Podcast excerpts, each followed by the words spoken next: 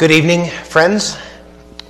Welcome to this divine service, this privileged opportunity that we have to meet with the Lord. We're thankful for this opportunity for a pulpit exchange. We love you and uh, had the privilege of praying for you this morning as we uh, try to do from time to time, and thankful for your pastor's presence in our congregation this evening. Our call to worship is from Psalm 146, 1 and 2.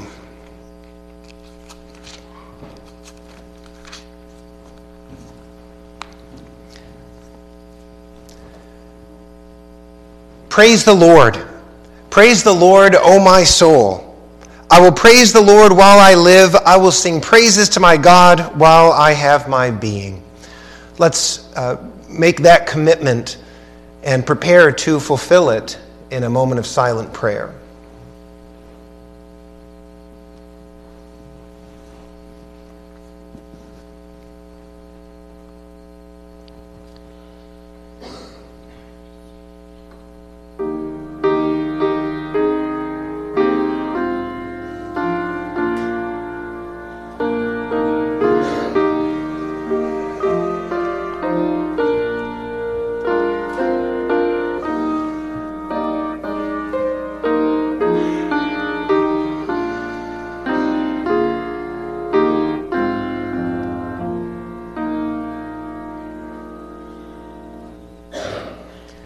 Let's stand together and worship the Lord, singing number 441 Jesus, Priceless Treasure.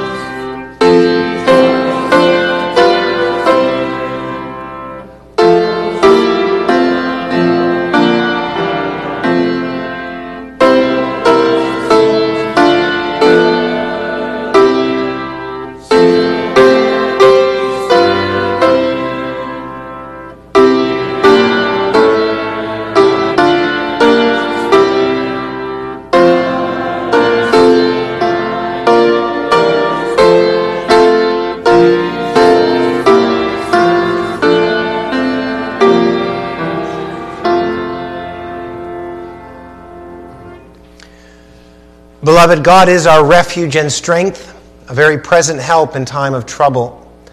Grace to you and peace from him who is, and who was, and who is to come. Amen. Let's confess our faith together aloud using the words of the Apostles' Creed, saying together, I believe in God the Father Almighty, maker of heaven and earth, and in Jesus Christ, his only begotten Son, our Lord who was conceived by the Holy Spirit, born of the Virgin Mary, suffered under Pontius Pilate, was crucified, dead, and buried. He descended into hell. The third day he rose again from the dead. He ascended into heaven and sitteth at the right hand of God the Father Almighty. From thence he shall come to judge the living and the dead.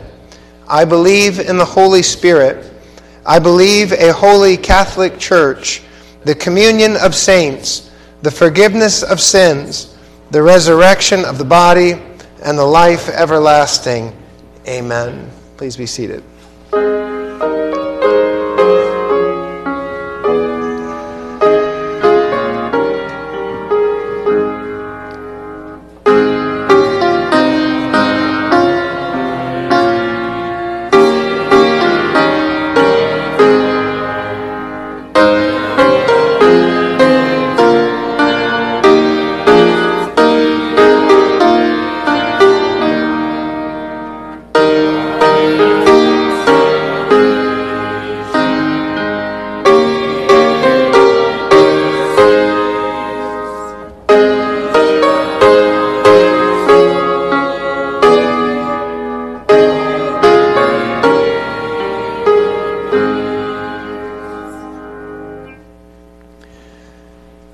Psalm selection is number 150. Number 150. A robust, all embracing call to praise the Lord that answers all the most basic questions of worship. It answers the who of worship. If you have breath in your lungs, if you can breathe, then God has put that breath in your lungs, and you should praise the Lord. It speaks of the where of worship, whether in the sanctuary or in the mighty expanse in the heavens. Praise should come from all quarters. It answers the question of the why. We're, to praise God for his mighty deeds and for his excellent greatness, for uh, the, the, the things that we have heard that he has done, which reveal his wondrous character. And then also the how of worship, which at least is demonstrated, it demonstrates here the, the, the skill and the energy that we should put into worship as if participants in a great orchestra with trumpet sound and harp and lyre and timbrel and so on. There's, there's a, a an, an, emphasis on excellence and on uh, skill and robust participation. So uh, let us give our attention to Psalm 150 and then we'll, we'll sing it together. Praise the Lord. Praise God in his sanctuary. Praise him in his mighty expanse. Praise him for his mighty deeds. Praise him according to his excellent greatness. Praise him with trumpet sound. Praise him with harp and lyre. Praise him with timbrel and dancing. Praise him with stringed instruments and pipe.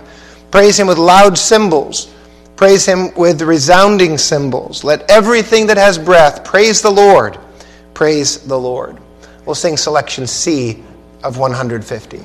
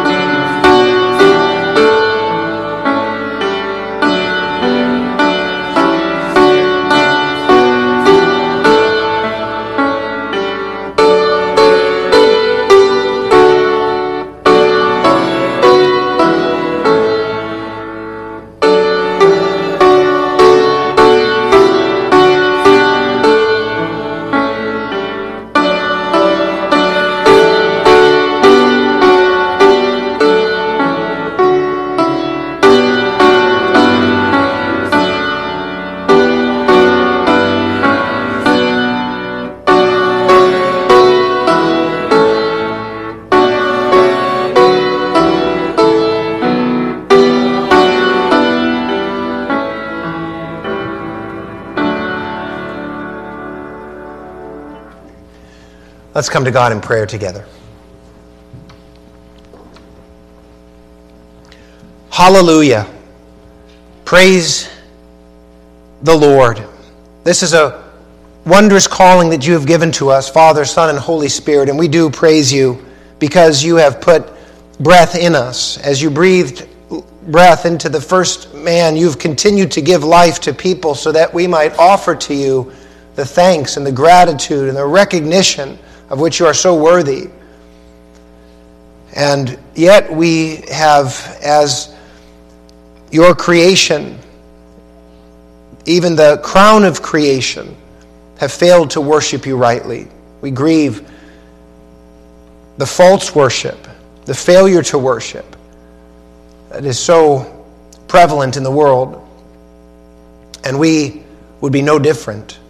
We would ourselves uh, worship the creation rather than the Creator if you had not drawn our hearts to you and have and given us new life, new thoughts, new desires, and a burning interest in your interests. So we praise you, Lord, with our strength, with our heart, with our mind, with our soul, with everything that we are. We recognize your mighty deeds and we praise you according to your excellent greatness. We want to praise you, Lord, both in the sanctuary as we have gathered here this evening, but also throughout the week.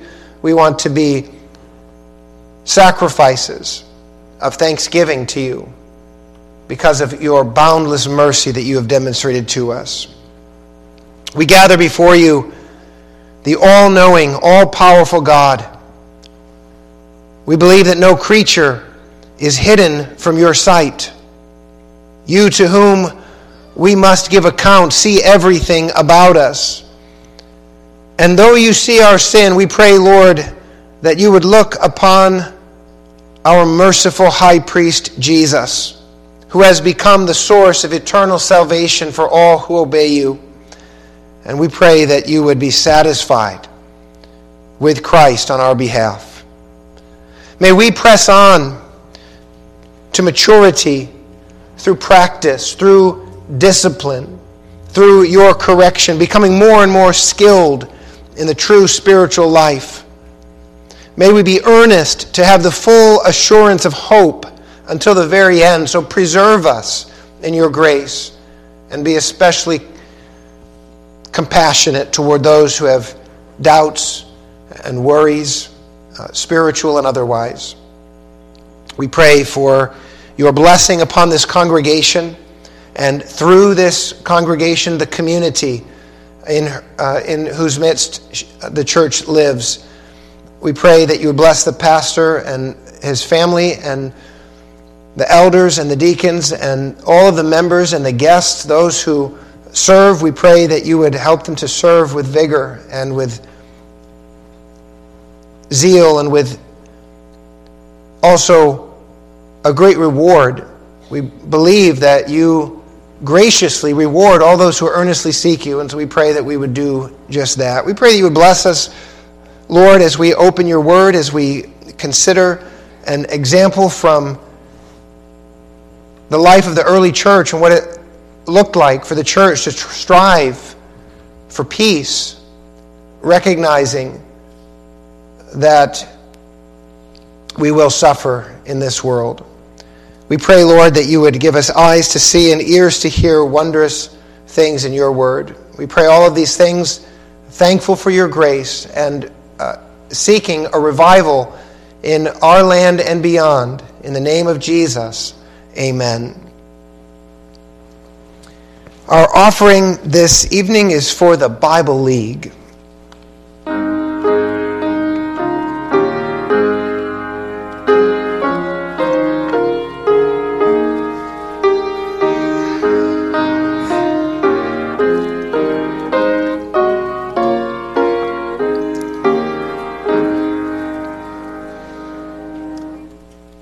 Lord, we thank you so much for this ministry that loves your word and desires to see more of your word printed and distributed in this world. We thank you so much for uh, those who volunteer also on behalf of this ministry. We pray for an abundant gathering and a rich reward on these efforts. Bless also the deacons in their work of distribution and mercy. In Jesus' name, amen.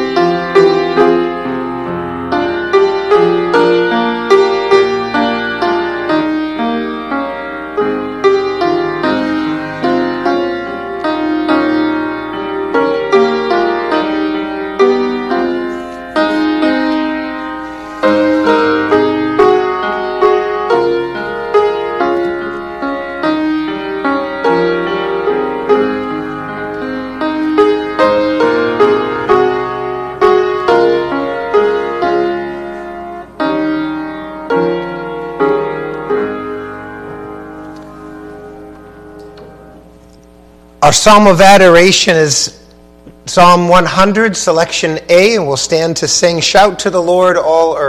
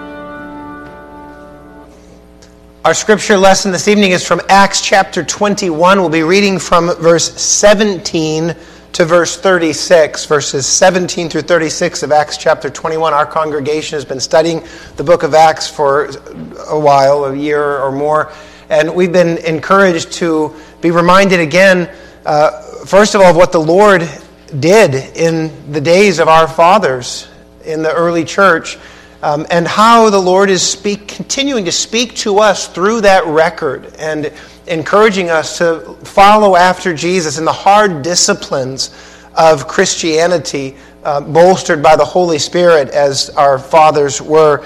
And so we're going to consider this evening a, a, a difficulty that the early church faced in a desire to keep peace within the church and uh, how, how they thought through that and how they can help us as well. So, uh, this reading picks up at the end of Paul's third missionary journey. He's been hurrying to get to Jerusalem, if possible, by Pentecost in order to participate in that feast and also to deliver to the church in Jerusalem a collection that had been gathered by the Gentile churches for their relief. So that's where we find ourselves. After we arrived in Jerusalem, the brethren received us gladly. And the following day, Paul went in with us to James and all the elders were present. After he had greeted them, he began to relate one by one the things which God had done among the Gentiles through his ministry. And when they heard it, they began glorifying God, and they said to him, You see, brother, how many thousands there are among the Jews of those who have believed, and they are all zealous for the law. And they have been told about you that you are teaching all the Jews who are among the Gentiles to forsake Moses telling them not to circumcise their children nor to walk according to the customs, what then is to be done? They will certainly hear that you have come. Therefore, do this that we tell you. We have four men who are under a vow. Take them and purify yourself along with them, and pay their expenses, so that they may shave their heads, and all will know that there is nothing to the things which they have been told about you, but that you yourself also walk orderly, keeping the law. But concerning the Gentiles who have believed, we wrote, having decided that they should abstain from meat sacrificed to idols, and from blood, and from what is strangled, and from fornication. Then Paul took the men, and the next day, purifying himself along with them, went into the temple, giving notice of the completion of the days of purification until the sacrifice was offered for each one of them. When the seven days were almost over, the Jews from Asia, upon seeing him in the temple, began to stir up all the crowd and laid hands on him, crying out, Men of Israel, come to our aid. This is the man who preaches to all men everywhere against our people and the law and this place. And besides, he has even brought Greeks into the temple and has defiled this holy place. For they had previously seen Trophimus the Ephesian in the city with him, and they supposed that Paul had brought him into the temple. Then all the city was provoked, and the people rushed together, and taking hold of Paul, they dragged him out of the temple, and immediately the doors were shut. While they were seeking to kill him, a report came up to the commander of the Roman cohort that all Jerusalem was in confusion. At once he took along some soldiers and centurions and ran down to them. And when they saw the commander and the soldiers, they stopped beating Paul.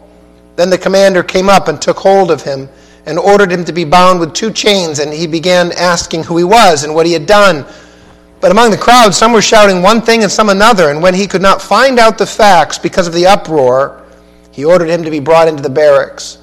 When he got to the stairs, he was carried by the soldiers because of the violence of the mob, for the multitude of the people kept following them, shouting, Away with him.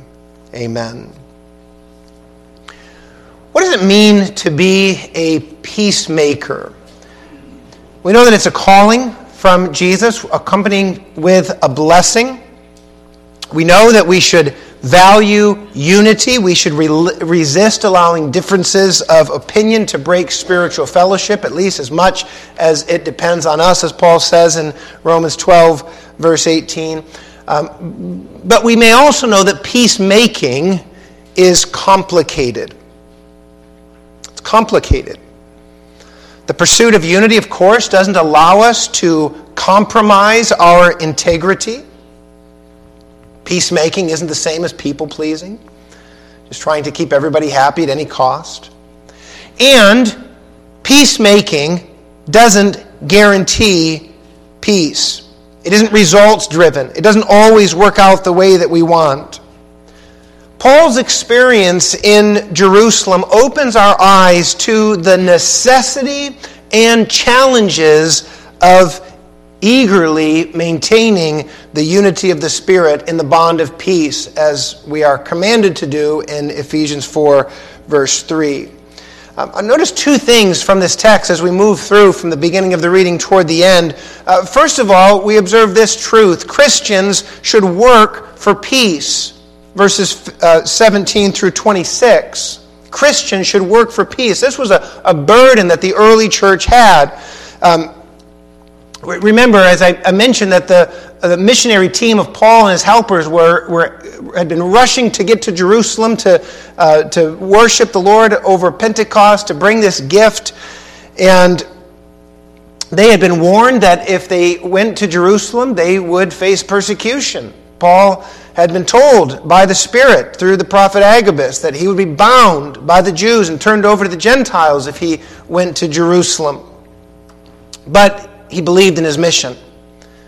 And he believed that God could do great things in Jerusalem. After all, as verse 19 says, Paul was able to tell story after story to the Jews in Jerusalem of what God had been doing through them among the Gentiles. And so he did. He told the stories to the Jewish, uh, the, the Jewish church leaders, and the leaders glorified God for all that they heard. And surely they appreciated the offering that the Apostle Paul brought to the needy Jewish Christians from the Gentile world. But they also expressed concerns about Paul's ministry. Not so much the content of his ministry, they trusted him, they knew him, but more the public relations side of Paul's ministry. Paul had developed a very negative reputation among Jewish Christians and then much more so Jewish non Christians, um, the reputation was this that he allegedly insisted that Jewish believers shouldn't circumcise their children or practice other traditional customs, as it's recorded in verse 21. So, Paul, it is alleged, was dispensing with uh, so many things that Jewish people uh, knew to be important. Now, we know that isn't true, of course. We know that to the Apostle Paul, um, circumcision was a matter of indifference. He stresses that in Galatians chapter 5 and chapter 6. To circumcise is nothing, to, to not circumcise is nothing either. Of course, he also believed that no, no one should think that circumcision completes the gospel. That, that's why Paul was so stern against the Judaizers in Galatians um, because they had a view of circumcision that it completed the gospel. And, and of course, we would reject that as well. The blood of Jesus doesn't need to be supplemented by more bloodletting, be it by circumcision or any other thing. Truly, Jesus' sacrifice on the cross is sufficient to save all of God's children. And so Paul believed that, and he didn't have to uh, hold on to circumcision anymore as a symbol of that which was perfected in Jesus Christ. But to say that Paul was opposed to circumcision is patently false. These charges, the reputation that Paul developed, clearly false. Paul had his own spiritual son, Timothy, circumcised in uh, Acts 16, verse 3, that's recorded. So to say that Paul was commanding people not to be circumcised, patently false. And we know that Paul respected those whose weaker consciences led them to live more circumspectly, as we read in Romans 14 and elsewhere. He says, Have concern, brothers, for the, for the weaker believer, those who believe that certain things are essential. Be, be, be tender toward them. Don't run roughshod over them with your freedom. And yet, despite all of what we know to be true about Paul, the rumors ran strong. And so when Paul gets to Jerusalem and, and they, the leaders explain the problem that he was going to face in the city because of his reputation, the church leaders, uh, James and the others, recommend, probably not strong enough a word, sort of tell Paul, here's a plan that we would like you to do. As a demonstration of Paul's appreciation of ceremonial law, he should join with four men who had taken a Nazarite vow. You can read more about the Nazarite vow in uh, Numbers chapter 6. I don't think the particulars of the vow are, are uh, uh, essential for us to understand what's happening here. And of course, the, the, the, very particulars aren't revealed. You could read about it though in number 6. Um, the, the point is that the, the thought was at least that by presenting himself in the temple, for purification according to the law of number six, that Paul could hopefully refute the claims that he was against the law and against God's holy place. So, um, this wasn't a vow that Paul had to do, uh, it wasn't essential, but the brothers said, Paul, if you do this, a thing that you may do, it, it may help your cause in reaching the Jewish people. Now, obviously, the plan didn't work as intended. But that doesn't mean it was a bad plan. We have all, we have all had plans to do uh, good and reasonable things that didn't work out. Be it a project that you had and designed and it just it didn't, it didn't work out. It doesn't mean it was a bad plan. This wasn't a bad plan. Um, just because it failed in a, in, a, in a humanly way of speaking. Ethics is more about obedience than results. Just because the uh, the believers didn't get the results they were hoping for. Doesn't mean it was a bad plan. So, what was right about the plan? How does the, the plan of the Jewish church uh, commend to us the commitment that we ought to have to keep peace? Well, the overall motivation was right. Paul's reputation as an opponent of the law and of other Jewish customs hindered his ministry. And he wanted to give full course to the gospel. He didn't want unnecessary stumbling blocks. And so it was right for him to try to remove those stumbling blocks so that he could preach the gospel. And the accusations against him he knew to be false. And so Paul's love for the truth rightly inspired him to set the record straight. We have also, where possible, a, uh, an obligation to preserve our good name and our neighbor's good name. And so that's really what Paul is doing here, trying to refute these false claims against him so that the truth might prevail. And, and further, the proposal was lawful. In other words, uh, it, it would have been imagine if the Jewish leaders had said to Paul, um, Paul, we know you've got this bad reputation. Uh, people think that you don't believe in the law or believe in the temple. So, what we want you to do is we want you to bring a, a, a young goat and have that goat sacrificed as a demonstration that you believe in the sacrificial system. Well, that would have been wrong, right? That would have been an attempt to try to keep peace but by doing something that was wrong. He could no longer offer sacrifices. The true sacrifice has come. That's not what's being asked of him. He's asked, being asked to uh, uh, fulfill a Nazarite vow, a vow of dedication, a vow of commitment to the Lord that in no way conflicts with the law interpreted Christianly. And apparently, the request or the re- requirement of the Jerusalem church didn't violate Paul's conscience. You know how important conscience is to the Apostle Paul. You should never violate your conscience, right? Because as Paul will write uh, in the book of Romans, uh, chapter uh, 14, whatever does not proceed from faith is sin. If you can't do a thing believingly, then you can't do it morally. And so Paul's not violating his conscience. He doesn't feel like this is probably wrong, but because I've been asked to do it and because it will keep the peace, I guess I better go along with something that I don't really agree with. Um, no, that's not the case either.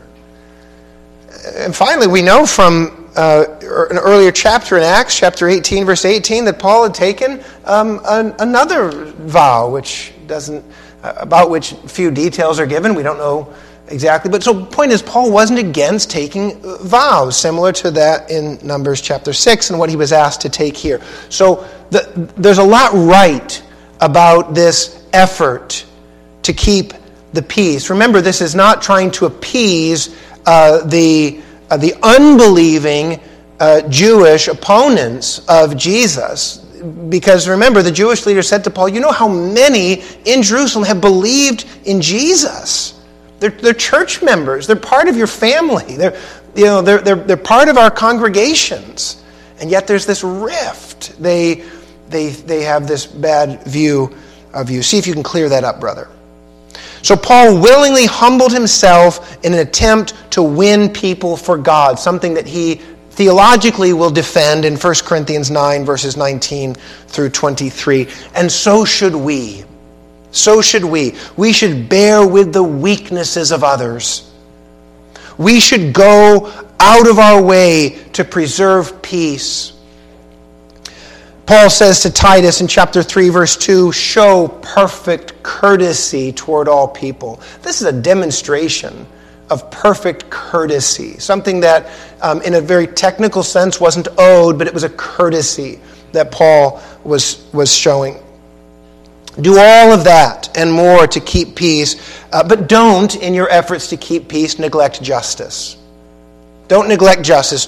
Don't mistake peacemaking with people pleasing.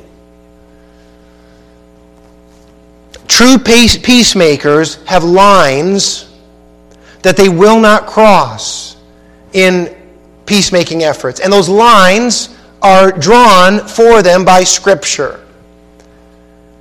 And that is, in fact, what Paul was doing here. He, he had a line. Clearly, there were things that he wouldn't have done, but he was willing to do this. And, and we need to have those lines that we, we will not cross. Uh, people who are constantly saying, this isn't the hill to die on, probably don't have such a hill. Probably don't, uh, will, will, will do whatever, whatever is asked of them to keep peace. That's not godly. We, we have to have those biblical lines that are drawn for us by God, about which we agree with God and say, we won't cross this. We won't do the wrong thing to keep peace. We won't keep silent when we should speak up. We won't go along with, uh, you know, this, this family idea that is, doesn't honor the Lord simply because we want to keep peace in the family. So we have to have these lines. And, that's, and, and Paul had those lines. Paul was willing, we would read in the same chapter in earlier verses, Paul was willing to die for the name of the Lord Jesus Christ. I mentioned that the prophet Agabus came to Paul before he had got to Jerusalem, and, and he demonstrated, remember, by taking the belt off and binding Paul and said, So will this man be bound by the Jews and turned over to the, to the Gentiles. And, and so all the believers said, Paul, don't go. Don't go to Jerusalem. We love you, brother. We don't want to see you bound and turned over to the Gentiles. They'll probably kill you. And Paul says, I'm willing to die. I'm willing to die for the name of Jesus Christ. That was Paul's line in the sand. I will respect the name of Jesus Christ. And, and that is what Paul's doing here. It's actually for the sake of the name of Jesus that Paul tried to make peace with those who misunderstood him. I think this is very important. Some, not most, but a few commentators say that this was Paul's biggest blunder that he had committed by trying to go along with this plan, you know, because it failed. But um, did it fail? I, it, it's sort of, in a certain sense, you could say it failed, but there's so much that we can commend about this plan. As long as what we're trying to do is honor the name of Jesus Christ. So, so Paul goes along with this plan, but I suspect that he was under no illusion that it would actually appease his opponents. Paul knew the fierceness of his critics. I mean, he, he, he might have said to himself, I, I'm just conjecturing here, but he might have said to himself, this plan's not going to work. I've been, I've been around further than you have, brothers. I, have been, I've been beat with rods. I have been imprisoned. I have been, I mean, th- th- these guys are not going to stop pursuing me, but, you know, I'll, I'll go along with it. I, I, I don't know. But, but Paul knew that this, this wasn't guaranteed to work. He knew, as we want to consider second, as we continue to work through this text, that peacemakers sometimes suffer. Peacemakers sometimes suffer. In fact, before Paul had fulfilled his vow, we read in verse 27 that Jews from Asia, seeing him in the temple, stirred up the whole crowd and laid hands on him. Just think about what that means. You've got people who essentially had followed Paul from Asia in pursuit of trying to silence him from speaking the name of Jesus Christ. Here is evidence of spiritual warfare. If you're going to follow Paul from Asia and, and try to get him arrested in the temple, there's some spiritual warfare happening. And peacemaking is, in fact, part of our calling as Christians, our participation in this battle. And God may use our peacemaking efforts to pacify his enemies. Right? Proverbs 15:1 says a gentle answer turns away wrath. God is true in saying that, isn't it? It surely could have been uh, under God's providence that this gentle answer by the Apostle Paul would have turned away the wrath of his opponents. Um, but it doesn't always go that way in God's providence. God may leave your opponents as hostile as ever despite your gesture of peace. We need to understand that. We're not pragmatists. We're not going to only pursue peace if it works or if we think it's got a shot of working. We need to do what's right and leave the results to God. We need to recognize, of course, that there are people in our lives who, no matter how hard we try, we cannot make happy. I say that, and you, you know that, of course, you, you have those experiences in your, in your lives. I, I say that not to be discouraging, not to say, well, because they can't ever be made happy, don't even try to be a peacemaker, but just to be realistic. Uh, uh, don't think something strange is happening to you if you're mistreated for your peacemaking. I mean, if we, if we think about the ministry of Jesus Christ, was it not a peacemaking ministry? Christ came to make peace uh, between those who were near and those who were far. Jesus came as the Prince of Peace, and yet many did not receive him and mistreated him because of his peacemaking ministry. We should just expect uh, to suffer for making peace. In fact, Paul's enemies twisted the very effort of his peacemaking to strengthen their claim against him. It's incredible. You've got Paul in the, in the very moment of humbling himself to try to make peace, at least with the Jewish Christians. And these enemies from Asia use that against him, bringing the same old charge. Here's, here's this Paul. Come, help us. You know, come help. He's, he's speaking against the temple and against God. And, and we think he's desecrated the temple by bringing a Gentile into it. In, in doing so, the Jews from Asia commit several errors that we should pay attention to and be sure not to commit ourselves and repent if we, if we have committed these errors that these opponents of the gospel commit. What do I mean by that? Well, three things let me, let me highlight for a moment in terms of the errors that the Jewish opponents of the gospel commit against Paul. First of all, they misstated. They misstated. So, they're, they're trying to achieve something, to silence Paul, to get something to happen, and, and, but they use falsehood. So, verse 28 says, This is the man who is teaching everyone everywhere against the people and against this place. Now, we know that that's false. Paul had a high regard, uh, rightly understood, for the law and for the temple. He surely was for God, not against him. But had the Jewish opponents given a more accurate summary of his position, their point would have felt less compelling. And so they misstate. They, they, they, they speak falsehood in order to make what seemed to them to be a stronger argument against their opponent, Paul. But you know, falsehood never strengthens an argument, it only detracts, it only weakens it. So what they, but, but what they do nonetheless is they smooth over Paul's careful theological nuance on circumcision and on the, uh, the relevance of the temple and so on, and used misleading talking points that would resonate with their supporters. And it happens all the time today. You know, people, people refrain from arguing against an opponent in a way that the opponent would even recognize their position and, and use vehement, stretched, misstated statements in order to seemingly bolster their position. We need to repent of that kind of communication in the church. A second error that they commit uh, in charging Paul in the temple with this sin is that they generalized. They generalized. Did you notice the words in verse 28? This is the man who preaches to all men, everywhere, and, and so on. Right? That, that's a generalization.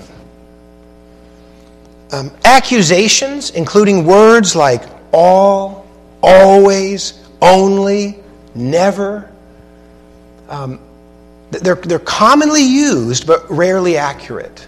Right? But we use them, we don't? Even in our, even in our conflicts, our domestic conflicts. You know, a, a, a, a wife might say to the husband, You're never home on time. Never? I, have never been home on time. I mean, you see, it's, an, it's generalization. Or, or, a husband could say the same to his kids. You know, you're, you're always making too much noise.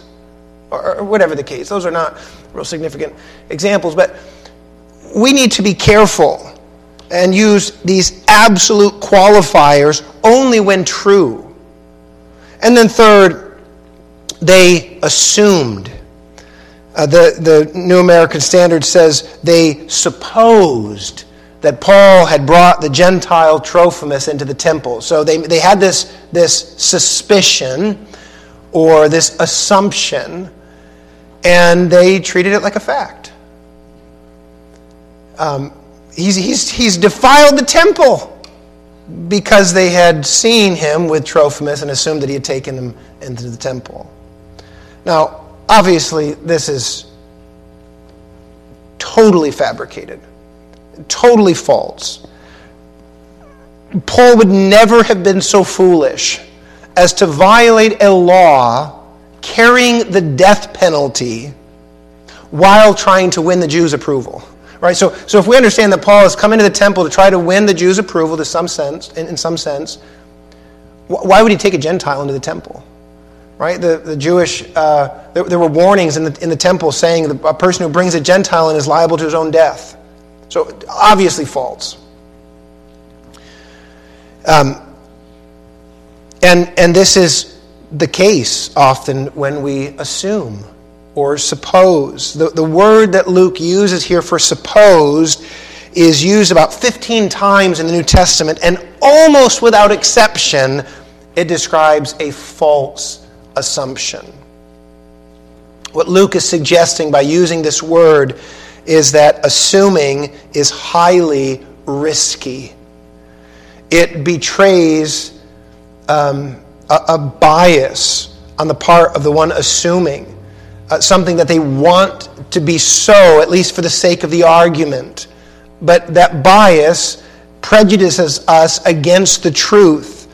Christians should never suppose the worst apart from fact.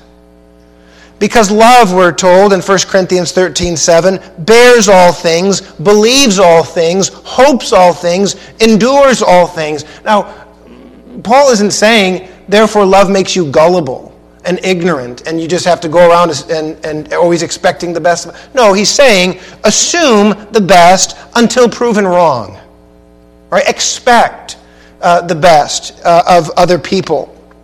So you're, you're meeting a friend for uh, lunch, and the friend is late, and we right away start thinking, oh, you know, some friend didn't uh, you know, her schedule is more important than my schedule, or, or whatever it might be. Well, no, we shouldn't do that. We should, we should expect the best of the person.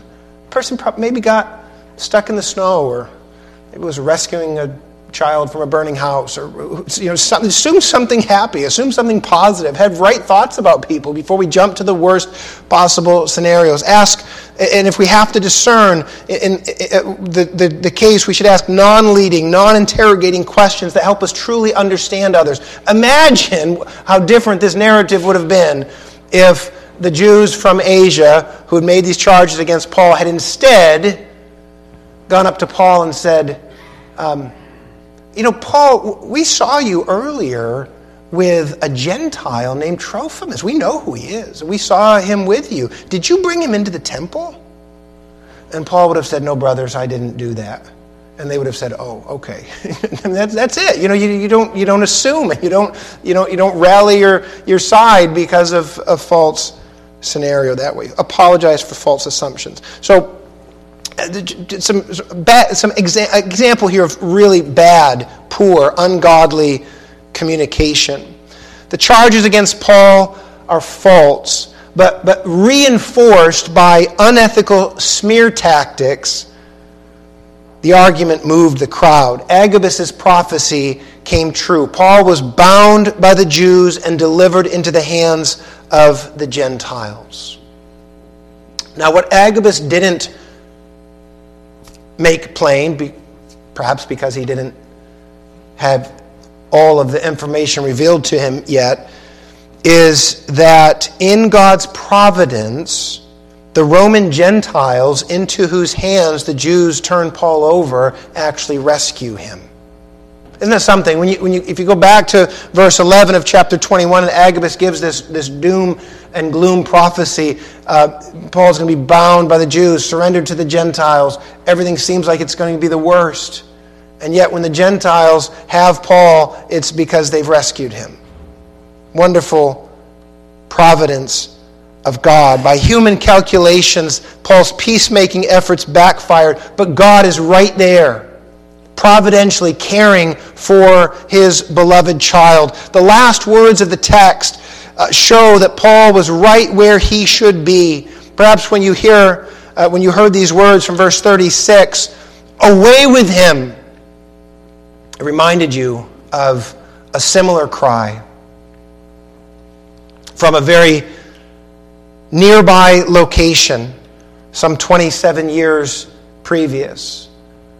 These are the words that Jesus heard as well from his opponents. Away with him. He isn't fit to live. And now the Apostle Paul, bearing the marks of Christ on his body and having the love for his Savior in his heart, hears these same words away with him. And Paul knows, I must be in the right place. I must be on the right track, following the Lord's will. Jesus came to earth to make peace between God and sinners. Our peace came through his cross. Now, sadly, not everyone received him. But John says this in John 1:12, to all who did receive him, who believed in his name, he gave the right to become the children of God. Children of God. As children of God, we are secure we don't have to cower before the opinions of others, pleasing people wrongly. And we don't have to be afraid of making uh, Uh, uh, attempts to, to, to make peace that they might backfire because we're held in the hands of our Heavenly Father. Secured in God's hands, we can make peace no matter the cost. And, brothers and sisters, that's what God is calling us to do here. Reflect upon His care of us. Believe that God blesses peacemakers, as Jesus said in Matthew 6, verse 9, and that Jesus has shed his blood to secure that blessing. Blessed are the peacemakers, not only when the peacemaking attempts seem to work, but blessed are you, peacemakers, because you have received the blessing of Jesus Christ from the cross and that's why you're making peace, because you're following in the footsteps of your Savior. Let's do that with God's help in Jesus' name. Amen. Lord, we thank you so much for coming into this world to be our peace, to cancel the hostility between ourselves and a holy, holy, holy God. And we pray that we too would become more and more the peacemakers that would image you well. Deliver us from fear of people and consequences. Give us convictions that we will stand upon and give us the great goal of living for your glory and a heart that desires to fulfill that goal. We love you because you loved us first. Help us to show that in our lives. In Jesus' name we pray. Amen.